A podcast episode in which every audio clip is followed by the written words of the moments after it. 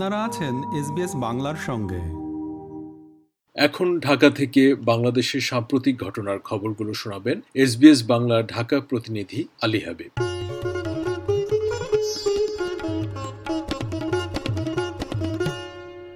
দেশের সেবা খাতের দুর্নীতি ও ঘুষের সার্বিক চিত্র দেখতে জরিপ করেছে ট্রান্সপারেন্সি ইন্টারন্যাশনাল বাংলাদেশ।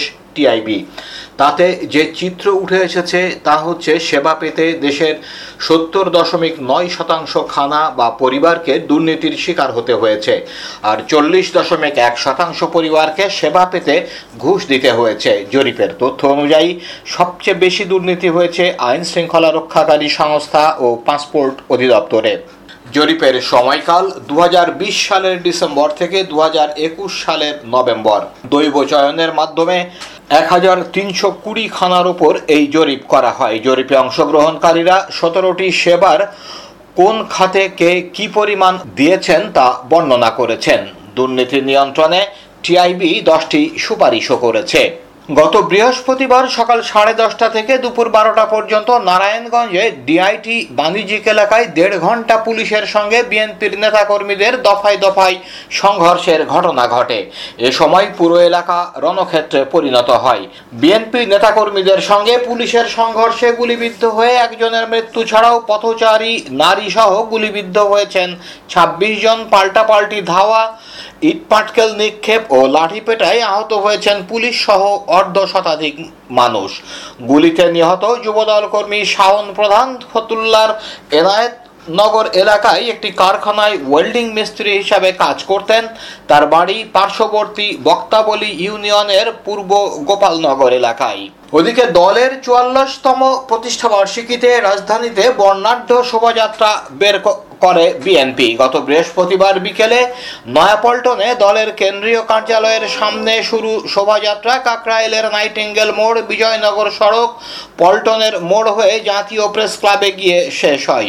বড় আকারের জাতীয় পতাকা ও দলীয় পতাকার পাশাপাশি রং বেরঙের ব্যানার ফেস্টুন, দলের প্রতিষ্ঠাতা জিয়াউর রহমান, খালেদা জিয়া ও তারেক রহমানের প্রতিকৃতি সহ নানা বাদ্যযন্ত্র নিয়ে বিএনপি ও অঙ্গ সংগঠনের হাজার হাজার নেতাকর্মী শোভাযাত্রায় অংশ নেন। পূর্ব ঘোষিত এ শোভাযাত্রা উপলক্ষে নয়াপল্টন সহ শান্তিনগর পর্যন্ত বিপুল সংখ্যক পুলিশ সহ আইন শৃঙ্খলা বাহিনীর সদস্য মোতায়েন ছিল।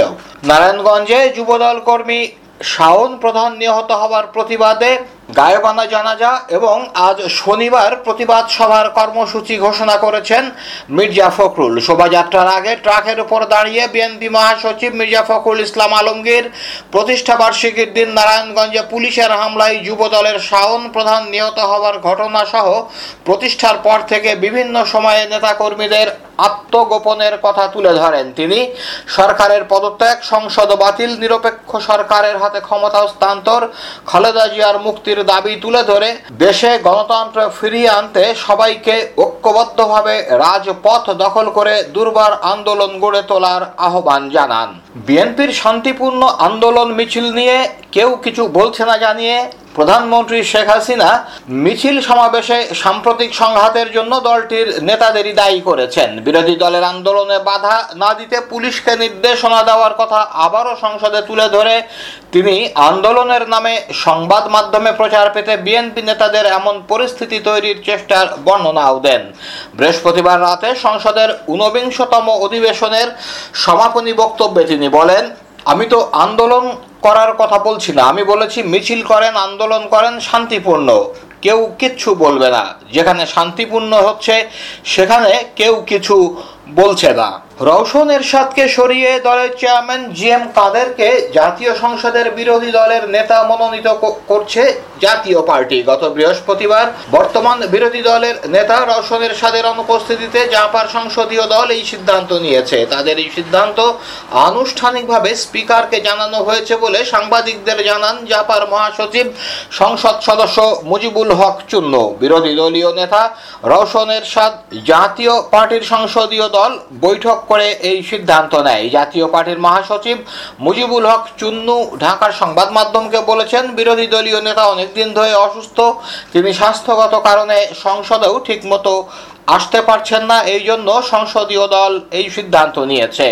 স্বাস্থ্য পরীক্ষা শেষে রাজধানীর এভার কেয়ার হাসপাতাল থেকে তিন দিন পর গুলশানের বাসভবনে ফিরেছেন বিএনপি চেয়ারপারসন খালেদা জিয়া। বুধবার বিকেলে হাসপাতাল থেকে রওনা হয়ে সন্ধ্যা সাতটায় তিনি গুলশানের বাসায় পৌঁছান। গত রবিবার স্বাস্থ্য পরীক্ষার অংশ হিসাবে এভার কেয়ার হাসপাতালে ভর্তি হন বিএনপি চেয়ারপারসন সেদিনই তার শারীরিক বেশ কিছু পরীক্ষা নিরীক্ষা করা হয়। শারীরিকভাবে ভালো বোধ করায় হাসপাতাল থেকে খালেদা জিয়াকে রিলিজ দেওয়া হয়েছে জানিয়ে বিএনপি চেয়ারপারসন ব্যক্তিগত চিকিৎসক জাহিদ হোসেন সংবাদ মাধ্যমকে অবহিত করেছেন।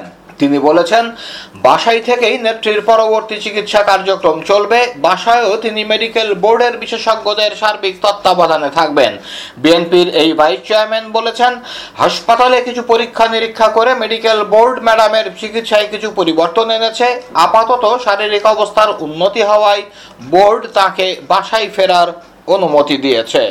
বাইশ তারিখ ওরা কিছু পরীক্ষা নিরীক্ষা করার পর ওনার মেডিকেল বোর্ড ওনার এখানে বসে ওনার সমস্ত রিপোর্ট পর্যালোচনা করার পরবর্তীতে সিদ্ধান্ত নিয়েছিলেন যে ওনাকে অল্প সময়ের জন্য হসপিটালে যাওয়া প্রয়োজন। সেই জন্যই উনি দুই দিনের জন্য ওখানে হসপিটালে ছিলেন এবং কিছু চিকিৎসার ওনারা পরিবর্তন করেন এবং পরিবর্তন করার পর ওনার শারীরিক অবস্থা যে অবস্থায় গিয়েছিল, তার থেকে আপাতত কিছুটা উন্নতি দেখা যায় এবং সে কারণেই আজকে আবার ওনাকে ওনারা ছুটি দিতে রাজি হয়েছে।